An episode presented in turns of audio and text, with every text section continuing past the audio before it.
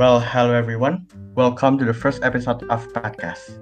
Sebelumnya kenal ini, nama gue Atra dan gue bakal memandu podcast episode pertama ini bersama host gue, yaitu Rivelino. Mungkin lo bisa say hello dulu kali, Vel. Halo semua, kenalin gue Rivelino sebagai co-host bersama Denitra di podcast episode pertama kali ini. Nah, for the first, gue pengen nge-brief singkat dulu nih. What is the meaning of the podcast? So, pod, uh, podcast atau podcast ini adalah platform diskusi yang bakal nge-overview insight dan pengetahuan menarik nih seputar kehidupan mahasiswa dan setelah menjadi mahasiswa. Nah, buat tema podcast kali ini adalah How to Fulfill What Companies Need from Ourselves, di mana kita bakal berbicara tentang bagaimana cara mahasiswa untuk menemukan potensi diri mereka demi memenuhi kebutuhan perusahaan era saat ini. Nah, buat tema kali ini nih, kita bakal kedatangan speaker yang luar biasa banget nih. Kita lagi bersama Kak Rangga Mahesa Putra. Halo Kak Rangga, how are you? Hi everyone, yes I'm very good. Suaraku jelas nggak ya? jelas, jelas ya? It's clear. Udah okay, jelas. hi podcast listeners. Ya nama gue Rangga.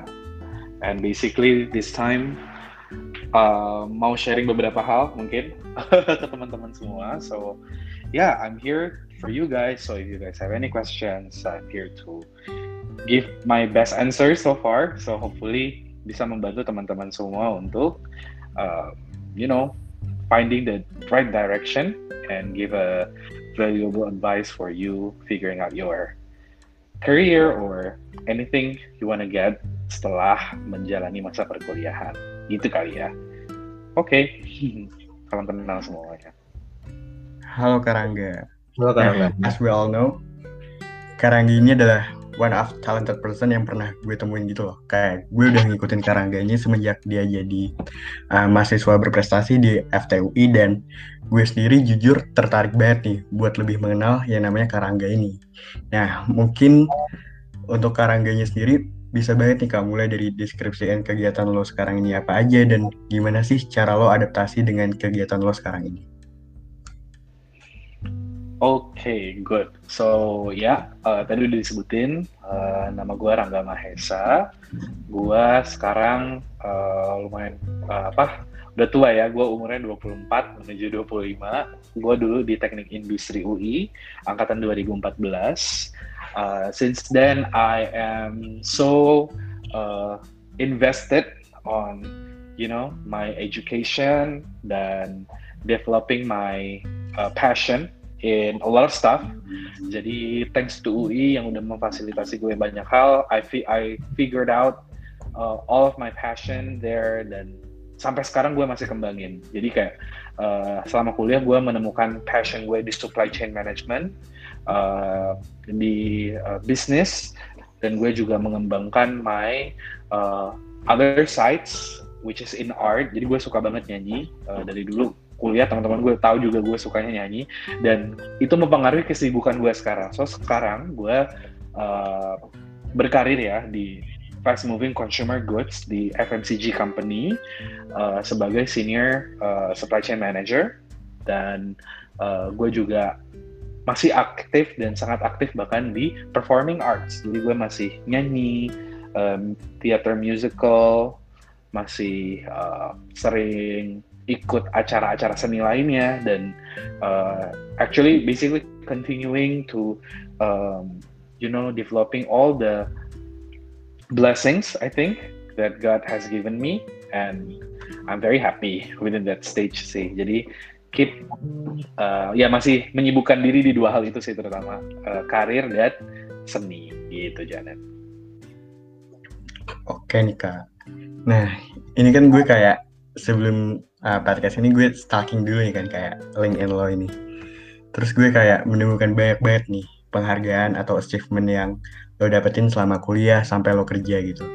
Dan ada satu uh, penghargaan yang menurut gue ini sangat gede gitu, sangat tertarik buat gue lebih ketahui. Lo pernah jadi first winner of apa ya kayak paduan suara gitu nggak sih di Korea Selatan di Busan ya lebih tepatnya Nah, oh, dan seperti oh, yes. yang dan seperti yang lo udah mention sebelumnya juga, lo itu tertarik banget nih sama yang namanya seni termasuk menyanyi gitu. Itu apa sih yang jadi alasan lo gitu? Apakah lo punya alasan tersendiri kenapa lo suka di bidang ini gitu? Oke, okay, good question. Jadi uh, benar, gue waktu kuliah itu sempet dua kali ikut uh, kompetisi internasional. Jadi bersama Vokademia UI itu vokal grup sih, bukan paduan suara. Beda vokal grup itu kayak lebih sedikit dan uh, lo lebih showcase your solo uh, ability gitu. You have your own part and so on. Dan uh, itu seru banget. Ya gue mengikuti dua kompetisi internasional uh, with different set of teams ya. 2015 gue lomba di Busan di Korea Selatan. It's actually my very first ever international competition. Um, and we got first place. Nah itu juga sesuatu sih menurut gue kayak pertama kali ikut dan juara satu gitu ya di tingkat dunia and it's it's it's awesome. Yang kedua gue pergi ke uh, Barcelona itu di tahun terakhir gue di semester 7 kita ke uh, Spain waktu itu uh, ke Barcelona untuk ikut lomba nyanyi juga. Dan sama alhamdulillah dapat juara satu juga. So it was an amazing experience sih so far gue bilang terus tadi pertanyaannya kenapa ya kayak apa sih yang membuat gue uh, apa mau berkecimpung di dunia itu dan fight for that is because simply uh, ada beberapa hal sih. I realized that uh, it's a strength that I have been recognizing since I was very young. And I think it has brought me to a lot of opportunities yang gue nggak tahu sebelumnya gue akan dapatkan gitu. So can you imagine? Like I came from a very small city called Pontianak. It's not small, but it's it's not as big as cities you've seen in uh, Jawa gitu ya, or Medan or Makassar. So there's a city called Pontianak, where a lot of kids here, like when we grew up, we think that we are so uh, underprivileged uh, if we compare ourselves with kids living in the big cities like Jakarta. Then us, we are set to several facts or yeah, reality kalau some of us have limitations gitu especially for example like kids like me I was uh, I realized that I don't have so much privilege I'm, I'm I grew in a middle class family yang ya banyaklah keterbatasannya untuk ngelakuin ini ngelakuin itu salah satunya adalah jalan-jalan ke luar negeri misalnya And I realized that through singing, those things can happen. And it's it's it's like a magic that I understand I can work on. Then I choose to continue to push further karena uh, apa ya seni itu adalah hal yang luar biasa banget sih. It's it change people. Oke, okay? banyak yang melihat seni itu sebagai hal yang uh, apa Eh, sebagai hal yang tidak dihargai sebagaimana mereka menghargai sains misalnya atau pencapaian-pencapaian akademis gitu.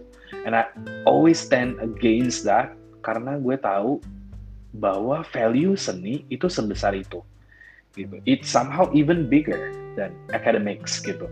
In my own experience ya. Kayak uh, waktu di SMA, gue dulu uh, sekolahnya di SMA Negeri 1 Pontianak. Di situ adalah SMA anak-anak dengan nilai evaluasi murni tertinggi sekota Pontianak tuh masuk ke situ. Sekalbar bahkan banyak yang dari daerah juga datang ke sana untuk sekolah di SMA Negeri 1. So, ya satu sekolah itu anaknya pintar-pintar gitu. Tapi um, sehingga menurut gue hal yang kayak gitu tuh biasa banget. So I need to find something different uh, for from me and that could bring me somewhere apa ya bisa dibilang somewhere good gitu dan I'm so grateful gue menemukan seni terutama bernyanyi. So I can set myself apart and find my balance in life. I can uh, you know strive to deliver something bigger than myself. And yeah it worked very well. That's why gue tetap terus me, apa me, mengasah kemampuan itu and finally achieved the point where I didn't think I would achieve and one of it is the Busan and Barcelona part gitu I hope it answers oh. I'm sorry Oke okay, Karangga, it's a good answer by the way. Kayak gue uh, dapetin banyak insight nih dari pernyataan lo bahwa seni itu harusnya diapresiasi sama halnya dengan manusia mengapresiasi sains gitu. Karena emang pada kenyataannya seni juga membawakan apa ya? Menurut gue seni itu membawakan sebuah value yang menyegarkan lah bagi masyarakat. Kita kayak mungkin masyarakat terlalu menganggap bahwa sains itu adalah suatu hal yang prestisius, tapi orang juga melupakan suatu titik di mana seni itu juga bisa menjadi suatu hal yang prestisius juga gitu. Dari seni kita bisa berkarya dan kita bisa membawa karya itu untuk memberikan manfaat bagi banyak orang. And what's more that is uh, apa ya? Menurut gue is a good answer sih kak. Kayak mungkin selanjutnya gue bakal berfokus ke tentang kehidupan akademis lo nih. Di luar seni, lo juga menjalani kehidupan lo sebagai mahasiswa, khususnya di Fakultas Teknik Universitas Indonesia. Ketika lo di FT, lo ngambil jurusan teknik industri ya, kalau gue nggak salah. Dan itu apa sih kak ya, yang benar, melatar belakangi alasannya gitu? Kenapa lo ngambil FT dan kenapa teknik industri menjadi jurusan yang lo ambil? Okay, that is a very good question to make me throwback ya. gue throwback dulu ke zaman gue SMA gitu. Awalnya gue itu pengen jadi ke, uh, apa dokter. Jadi awalnya tuh gue uh, FK banget nih waktu gue SMA. Karena pelajaran favorit gue adalah biologi. Kayak oh my god, biology is my thing. Dan gue ngerasa kayak gue mau banget jadi anak FK And then pas kelas 3 menjelang pengisian form gitu ya, reality hits tiba-tiba. I just found out kalau ternyata my timeline in life sama timeline-nya FK itu agak nggak match. In a way, I want to achieve certain things lah, uh, which I I won't mention uh, apa lebih elaborate elaborate lagi, tapi somehow there are change of plans at the end of the day, di mana okay, I wanna find jurusan teknik tapi nggak teknik-teknik banget. oh my god, if, I don't know if it's uh, it sounds so wrong, but intinya gue menemukan ada jurusan unik banget namanya teknik industri.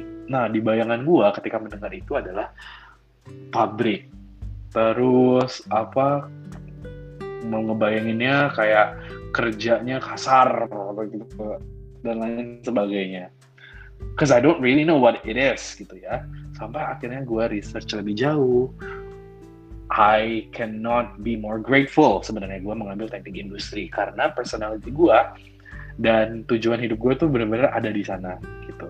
So uh, teknik industri itu adalah jurusan yang ibaratnya uh, di tengah-tengah antara bisnis dan engineering which is technology development and so on right we are like um, you know people who see things in a helicopter view we can say. Kayak kita nggak ngelihat dari sisi operationsnya aja tapi we are heavy in in also analyzing the business impact which I can see it's very powerful especially when I uh, you know trying to find a job or uh, you know seeing things to solve to uh, to solve the problem or when I actually do the work right now in my current industry gitu. Gue ngerasa ilmu yang gue dapatkan selama ini itu bener-bener bermanfaat banget. That's why I I'm so grateful gue ngambil teknik industri karena uh, dan gue jadi sadar juga kenapa teknik industri banyak dicari karena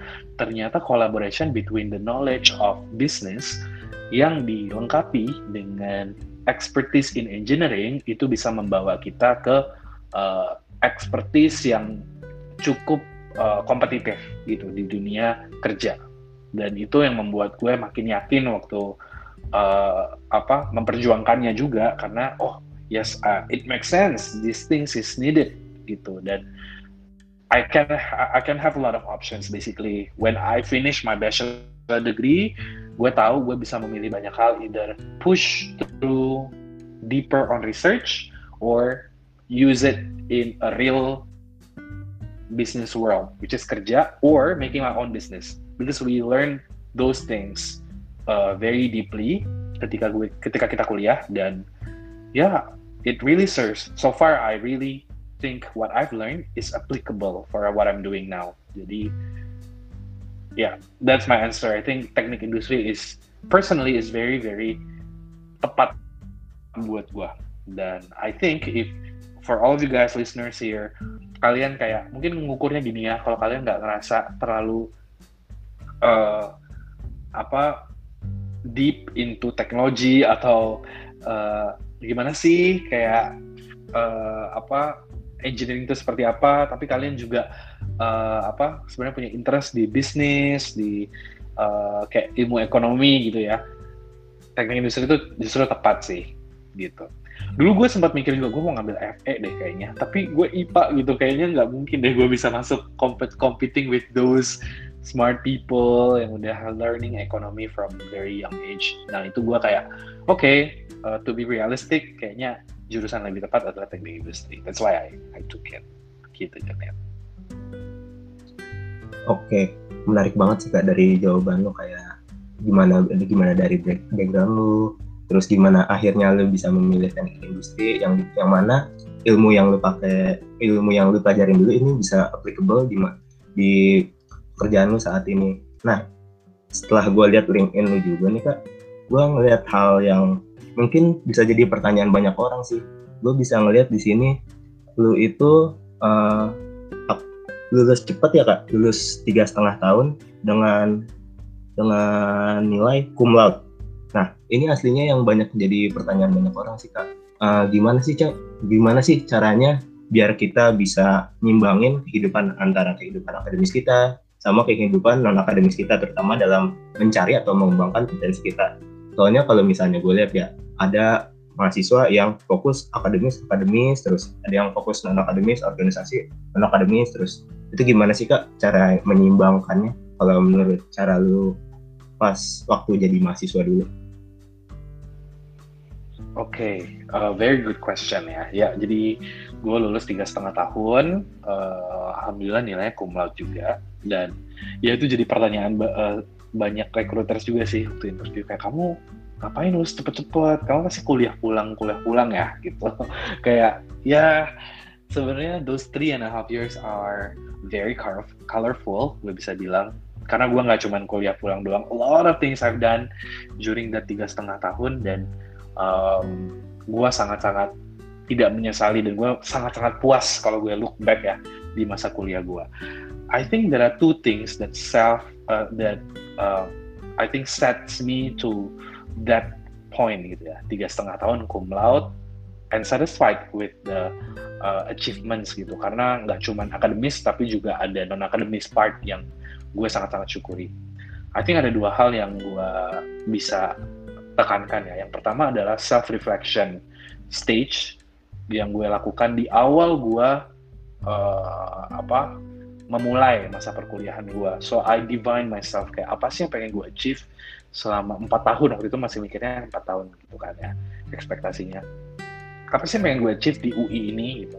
Gue udah I grew up in a very uh, different set of environment dan gue dikasih kesempatan sama Tuhan untuk masuk UI gitu ya kayak wah ini a dream of so many people nggak nggak apa udah seharusnya gue manfaatkan. That's why I really need to set expectations and I really set a high expectation to UI untuk bantu gue gitu. Jadi uh, untuk achieve certain things yang besar gitu.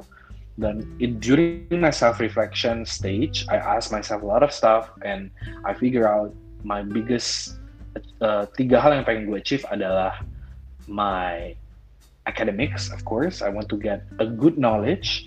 Instead of scores, gue tuh bukan result oriented, gue tuh proses oriented by the way. Jadi gue pengen set myself measurementnya tuh sebenarnya bukan IP, tapi lebih ke my understanding throughout certain knowledge, how and how I would apply that knowledge to real life gitu. Itu itu hal yang pengen gue set gitu. Ketika gue build the mastery, I'm sure it will be reflected on the scores. So my academic part is mostly on the my understanding on the knowledge itself. Nah itu satu hal satu yang gue benar-benar set and secure. Gue pengen jadi orang yang punya mastery yang spesifik ketika gue lulus dari sini. Yang kedua adalah seni. So I know kenapa gue milih UI instead of univ lain gitu ya atau Institut Teknologi something something gitu ya. Because I know UI is very good in facilitating their students outside of academics. Gitu. UI itu benar-benar ideal kampus untuk yang benar-benar take action and allocate their money to develop their students capability outside of academic kayak misalnya olahraga, uh, seni, linguistik mereka benar-benar invest and makanya gue mau masuk UI itu dari it's, it's very bold gitu dan gue pengen mengembangkan my singing ability, my musical sense uh, selama empat tahun ini dan yang ketiga adalah my uh, leadership ini sih ini yang menarik banyak orang yang mungkin lupa ya uh, sama hal ini. Ketika kita ada di organisasi uh, sebuah organisasi ya seperti pekerjaan itu kan organisasi ya. even your own company you are actually make uh, are in the organization because you cannot live without yourself kan uh, with only yourself without others gitu. You cannot live without others sehingga I need to really sharpen my leadership skill. Gitu. Gue sadar bagaimana gue membangun ini UI itu bisa fasilitasi dengan organisasi yang ada di dalamnya, dengan himpunan mahasiswa, dengan my friendship bahkan dengan pertemanan gue di lingkungan gue sehari-hari I can develop that. So these three things itu yang gue pengen capai. Dan setiap uh, setiap lininya itu udah gue gambarkan kayak gimana apa pencapaian tertinggi gue di akademik, apa pencapaian tertinggi gue di seni, apa pencapaian tertinggi gue di leadership itu udah gue petakan masing-masing. Nah, itu kan banyak ya, dan bisa ba sangat berantakan gitu. What I do in the second part is prioritization. Nah, ini hal yang penting dilakukan. Gimana sih gue bisa mencapai itu semua gitu? Semua orang kayak, lo tidur nggak sih? Itu banyak teman-teman gue nanya. Ya tidur lah gitu. Dan itu semua diatur dengan yang namanya prioritization. Bagaimana kamu mengatur prioritasnya in the right time, in the right place, supaya semuanya bisa tercapai. Dan kalaupun ada yang nggak tercapai, you know it gitu kayak you, you you've measured it. Nah itu kenapa selama kuliah gue tuh bikin planning. Kayak tahun pertama tuh gue ngapain sih? Tahun kedua gue ngapain sih? And it's all actually planned. That's why it's interesting karena di tahun ketiga itu eh, di tahun keempat ya. Di semester 7 gue semester terakhir. It's where I really do my all outs gitu. Dari planning planning gue yang udah diatur gitu dari tahun pertama kedua ketiga. And it works. Itu, itu kenapa gue cukup bersyukur. Dan ya alhamdulillah bisa mendapatkan apa yang uh, gue ekspektasikan. But it doesn't mean there is no challenge kayak itu bukan berarti nggak ada hambatan atau gue nggak pernah ngerasain gagal ya. Di di dalam prosesnya juga banyak jatuh bangunnya. That's why uh, ya yeah, that's life gitu. Dan itu hal yang menurut gue sangat-sangat seru sih. So to summarize I think to to achieve those things you need to uh, uh, self reflect dulu. Apa sih yang lo mau? Apa sih uh, ya uh, define dulu tujuan lo apa aja sih yang pengen di achieve and then when you know you so you started to plan gitu dengan doing the prioritization and set the right planning to achieve those things gitu sih Oke, okay, Karangga. Dari gue sebenarnya gue pengen apa ya? Gue tertarik sama hal ini sih. Di luar tadi kayak akademik lo, terus kayak lo punya achievement yang bagus di akademik ataupun di non akademik lo ikut organisasi dan lo ikut di uh, apa ya istilahnya ekstrakurikuler lah kayak seni bla bla bla gitu Nah, ada satu hal yang menurut gue adalah poin menarik juga. Selama lo kuliah, kayak gue ngeliat di LinkedIn lo, lo beberapa kali ikut internship gitu. Lo uh, ikut beberapa program magang ataupun volunteering gitu. Nah, yang pengen gue tanyain adalah di akhir goals atau tujuan yang pengen lo dapetin dari ikut internship tuh apa aja sih kak? Kayak bagaimana dampak dari mengikuti internship terhadap perkembangan ataupun aktualisasi yang ada di diri lo gitu. Oke, okay, specific for internship. Um, balik lagi ke self reflection gue ya. When I started my journey in UI, my deliberate decision adalah setelah ini gue pengen kerja dulu gitu. So gue pengen jadi uh, tenaga ah, tenaga kerja ya. Kok jadi kayak TKI? No, no. Lebih ke I want to be a resourceful person to any uh, organization out there untuk deliver big impact gitu. Dan uh, in order to do that I need to really know what it takes to deliver results right?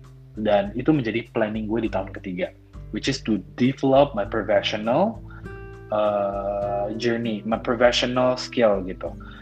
Uh, karena gue tahu kayaknya itu akan lebih mudah ketika kita udah tahu lingkungannya dulu uh, dan uh, apa sebelum kita benar-benar melakukan hal tersebut. Ibaratnya gladi resik lah. Dan ternyata gue baru sadar ada yang tek ada sebuah bukan teknologi ada sebuah konsep yang namanya internship gitu. Internship itu adalah ya lo masuk ke suatu perusahaan they trust you to see all the things inside. And they trust you to uh, do something with it and I think they expect not so much from you. Karena kayak ya udah kamu masih belajar. Tujuannya adalah belajar dan good kalau kamu bisa bantu. Dan it's uh, it's very interesting even ketika gue sadar itu bisa dilakukan lebih early gitu. Jadi gue melakukan itu di tahun kedua kalau nggak salah. Semester 4 ke semester 5 terus dari semester 5 ke semester 6 terus eh semester 6 ke semester 7 dan semester 7 nah gue ngelakuinnya tuh tiga kali. Uh, cause that's how much I really want to develop myself sih. Dan gue sadar um, banyak banget insight yang gue temukan di dalam prosesnya sih. Kayak um, awalnya nih kayak kalau lu realize if you see the internship itu beda banget perusahaan yang gue ambil ya. Pertama gue ke Mitsubishi di Cikarang. Itu Japanese and it's very industrial gitu ya yang kedua itu di Nutrifood. Itu food and beverage company. It's local company so it's Indonesia Indonesia culture. Dan terakhir adalah di PNG multinational company based in US uh, very very high standard company. Uh, three of them are actually very high uh, having a very high standard. Nah kalau lu realize ada kesamaan di antara ketiganya yaitu adalah supply chain. So everything, every internship I take is supply chain management. That's why I, uh, it's a proof that I really know what I'm doing. I really know what I'm looking for. Gue pengen dapetin expertise di supply chain as early as possible, as uh, dengan variasi-variasi yang ada gitu. Dan ya yeah, really, I really get that sense kayak gue bisa melihat perbedaan di tiap industri, perbedaan prosesnya, the quality is very different dan gue bersyukur banget atas insight itu. Tapi kalau lo lihat juga di situ ada perbedaannya juga. Perbedaannya adalah these three companies are very different in cultures. Kayak I go to Japanese company where you see everything is all in order, like dari schedule masuk, schedule keluar, ya biasa lah ya perusahaan Jepang gitu. Uh, they really run it in Japanese way. Second, I go to Indonesian company. Nutrifood tuh benar-benar uh, mengutamakan fun culture, fun work, dan itu membekas banget sampai diri gue sekarang kayak how cheerful the environment is, how happy, how the company is really trying to make people happy within the work environment, semua orang ramah, semua orang helping each other itu berasa banget di dalamnya. And then there is this PNG, US company, yang everything is very very settled systematic but also very flexible. Dan itu benar-benar membuat gue tahu gitu. Ketika gue lulus oh udah tahu gue udah jelas gue udah nyobain tuh semuanya. I want to go to a company with these values a company with these sets of cultures gitu. Dan gue bisa tetap mendalami supply chain management dan ilmu yang gue dapatkan itu bisa uh, cukup uh, apa ya covering to actually deliver even a better work when I decide whenever companies I take gitu karena gue udah uh, apa nyobain lah kayak beberapa dari masing-masing company-company ini dan bisa ambil the best essence from each to deliver uh, something di final job gue gitu. Oke, ini menarik banget sih di mana lo saat lo menjadi mahasiswa, uh, lu bisa magang di tiga tempat yang berbeda. Padahal itu lu masih jadi mahasiswa dan itu dilakuin di semester 4, semester 5, semester 5, semester 6 dan di semester 7.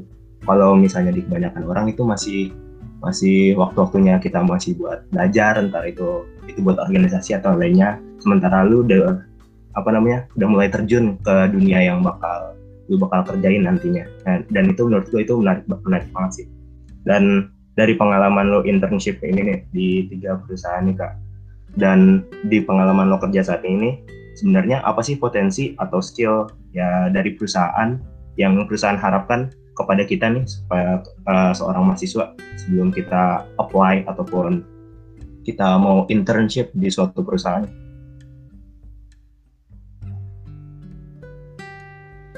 Oke, okay, that's a very good question. Jadi pertanyaannya, kira-kira apa sih yang dicari gitu ya sama perusahaan uh, apa dari bisa dibilang fresh graduates atau anyone that they hire from the university gitu ya.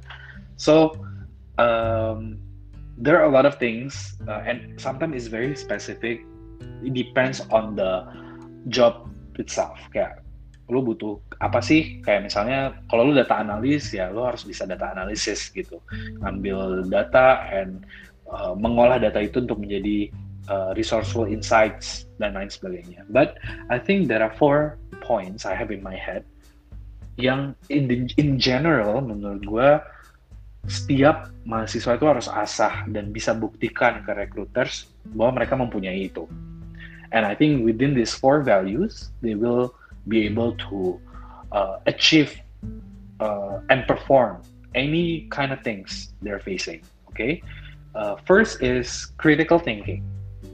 Nah, I think critical thinking is very important karena masalah itu sebenarnya kenapa sih kita masuk perusahaan? We are expected to deliver uh, the job and also solving problems. Problem solving itu terjadi setiap hari. You have to take decision, you have to uh, apa?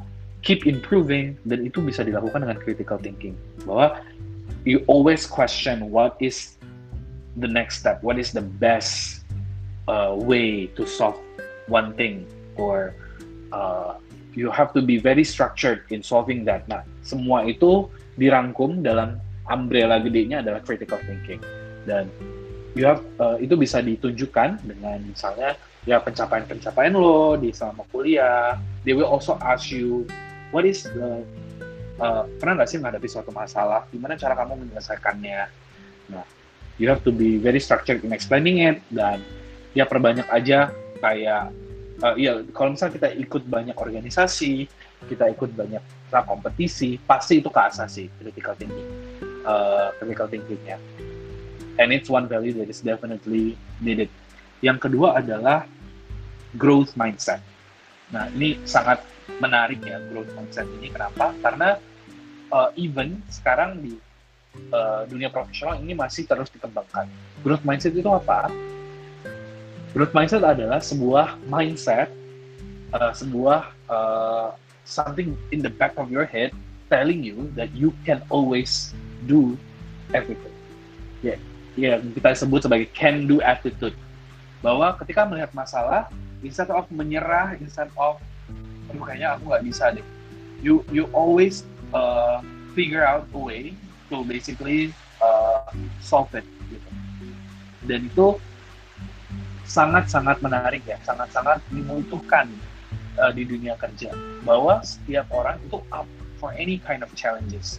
Jadi uh, dan itu mungkin bisa di googling googling lagi ya growth mindset itu uh, frameworknya seperti apa sih? Gimana sih cara kita proving points-nya? Nah itu juga uh, bisa sangat sangat in depth untuk dijelaskan. Yang ketiga adalah resilience atau curious uh, atau curiosity. Bahwa kita harus selalu menunjukkan curiosity kita terhadap sesuatu. Kita selalu ingin belajar. Kita selalu ingin uh, mengembangkan diri. Dan itu terlihat kok di CV does this kid has a curiosity to basically go on and keep pushing to deliver the best?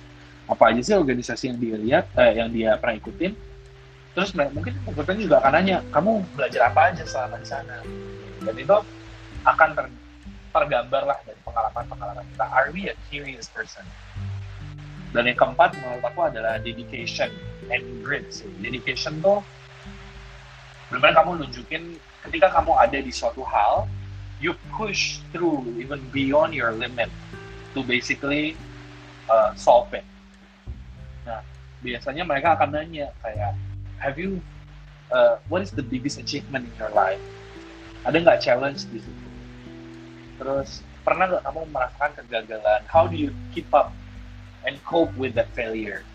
Nah hal-hal tersebut adalah hal yang memang bisa kamu ceritakan kalau kamu alami dan kamu belajar gitu. Dan I think during those process you need to be transparent. You need to be open uh, to tell the stories so that people can really see it through you dan see you as a valuable person.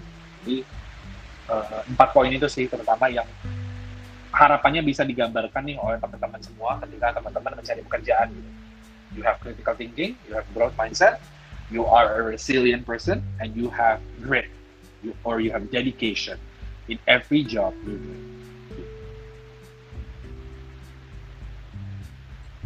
Oke, okay ini menarik ini menarik sih jawabannya. Di mana kita sebagai mahasiswa kita harus memiliki critical thinking uh, dan juga kita harus memiliki growth mindset. Terus kita harus memiliki curiosity dan kita harus memiliki dedication. Itu empat nilai itu yang banyak dicari oleh perusahaan-perusahaan terhadap kita. Dan mungkin nih kak kita uh, karena keterbatasan waktu ya kak karena kita ini sudah mau satu jam sudah lebih dari setengah jam mungkin di sini kita bakalan sebelum penutup nih kak aku mau nanyain juga sih kayak ada nggak sih pesan atau quotes kepada pendengar dari pada podcast yang mungkin masih ragu atau bingung dalam menentukan potensi atau skill dari diri mereka sendiri kak? Oke, okay, jadi mungkin uh, as a pesan akhir aku juga pengen kayak sekalian merangkum aja what I have in mind to basically achieve success in uh, your college life ya. Pertama, mungkin bagi yang baru-baru mulai, kalian bisa uh, atau anyone wherever you are sekarang yang lagi masih bingung untuk mendefine apa sih sebenarnya strengthku, apa sih sebenarnya aku mau. Uh, simpelnya adalah start to ask yourself with right questions kayak tanyakan diri kalian dengan pertanyaan-pertanyaan yang tepat kayak apa sih yang gue suka simpelnya bisa di start kayak gitu apa sih yang gue suka yang gue suka lakukan what satisfy me the most what challenges me the most? What are my values in life? Dan tulis jawabannya. Cari tahu apa yang bisa sesuai dengan itu dan uh, plan gimana caranya achieve tujuannya. Atau misalnya kalian membutuhkan framework kalau misalnya, aduh aku bingung jawabannya apa. A lot of frameworks you can use to basically identify your strength in yourself. Ada yang namanya SWOT analysis, ada yang namanya Johari window, com competing values framework, apa lagi ya? Oh, atau ini yang paling sering trending juga MBTI ya Myers Briggs. Uh, ya uh, test indication kayak kamu tahu oh aku nih extrovert intuitive uh, terus uh, apa aku ternyata perceiving oh I'm I'm judging gitu. Itu semua science basically. Psychological science that will help you to address your strength and apa sih environment yang bakal cocok atau profesi apa sih bahkan yang tepat untuk misalnya MBTI MBTI uh, yang aku punya gitu misalnya. Itu uh, personality yang aku punya. Itu akan helpful banget buat kita ngeplan tujuan kita ke depan tuh apa. Terus uh, yang tadi skill needed. Apa sih skill yang harus at least kita punya? You can start to look forward of. Misalnya cari orang yang uh, pengen kalian uh, tiru gitu ya. Atau misalnya kita sebut sebagai role model oh role model aku si kakak ini nih. Kenapa sih aku mau jadi kayak dia? Oh ternyata dia tuh komunikatif banget. Oh ternyata dia tuh uh, integrity banget. Dia selalu menunjukkan kalau dia melakukan yang terbaik. Oh ternyata dia itu uh, very humble and very very inclusive gitu. Semua orang diajak temenan. Aku mau kayak gitu. And go for it. Try to engineer that kind of personality in yourself so that you can achieve where your role model is or even be better than them Dan yang ketiga adalah find the right platform to develop it sih. Kalau yang tadi dari during the conversation you realize I took a lot of internship. It's one of the platform that I go through to basically develop my uh, apa ya professional skill. Outside itu apalagi read books. Books is definitely an effective and efficient platform for you to develop yourself. Kamu benar-benar akan masukin banyak banget values dari satu buku aja yang kamu baca. Find the right good reads. One thing I can tell to my old self is to read more. Kayak, ayo baca lebih banyak lagi, baca lebih banyak lagi. Kayak a year, I probably had never spend like, I don't know, 12 books or 15 books. Nah, ask yourself, you can kayak do it even more gitu. Karena itu membantu kamu banget dapetin perspektif. Uh, or join community in organization. Aku nggak suka baca, aku sukanya nongkrong. Ya udah, nongkronglah di tempat yang valuable. Kayak join organization, join community, art community, sports community, academic community yang bisa support kamu to keep developing.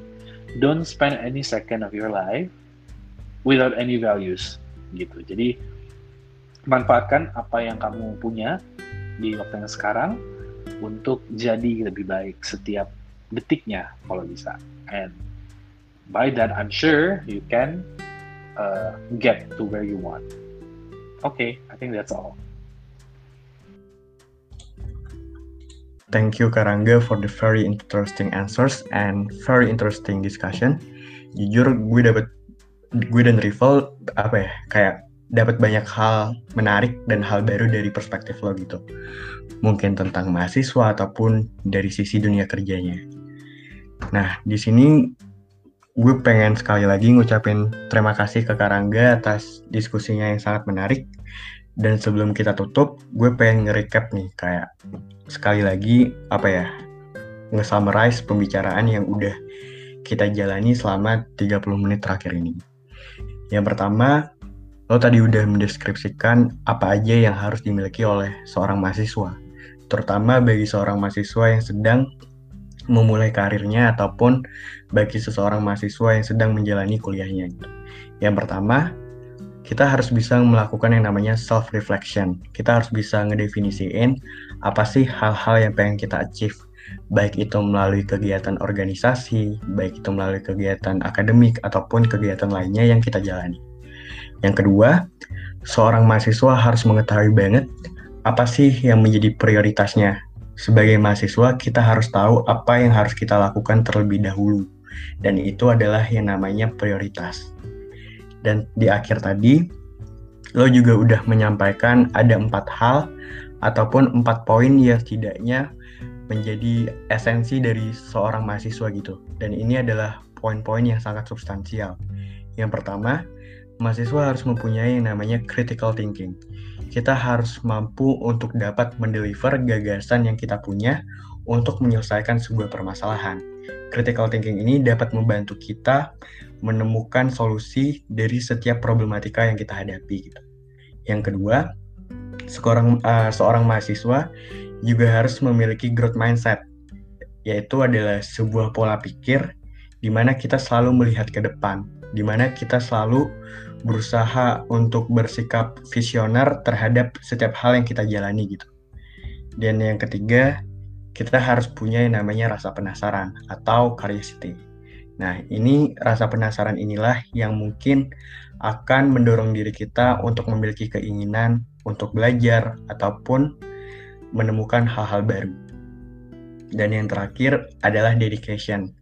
Dari semua hal yang udah kita punya, akan menjadi maksimal dan optimal apabila kita mampu mendedikasikannya dengan baik. Kita juga harus menjadi seseorang yang sangat transparan terhadap kondisi yang sedang kita alami sekarang, dan yang pastinya adalah menjadi seseorang yang realistis dengan keadaan. Oke, Karangga, mungkin itu aja dari gue dan dari Rivel. Once more, thank you so much untuk diskusi yang sangat apa ya, menurut gue sangat inspiratif banget sih Mungkin dari Rival ada yang pengen ditambahin lagi nggak, Vel? Uh, mungkin gue mau ngucapin aja sih makasih kepada Karangga juga udah mau datang ke podcast ini buat ngisi sebagai narasumber di podcast episode pertama ini. uh, di mana kita bisa mendapatkan banyak banget nilai-nilai atau values yang bisa kita ambil dari penjelasan Karangga tadi ya gimana apa yang mahasiswa harus dapatkan apa yang mahasiswa harus punya dan apa jika kita masih ragu apa yang harus kita lakukan mungkin gue mau ngucapin makasih banget sih kak karena sudah mau datang ke podcast ini untuk menceritakan pengalamannya semasa uh, semasa kuliah dan maupun semasa kerja itu aja dari gue Jan. Oke, okay, that's all from the first episode of podcast.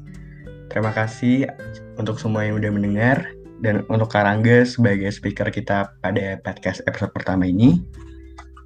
Thank you Karangga. Yes, thank you semuanya. See you. See you.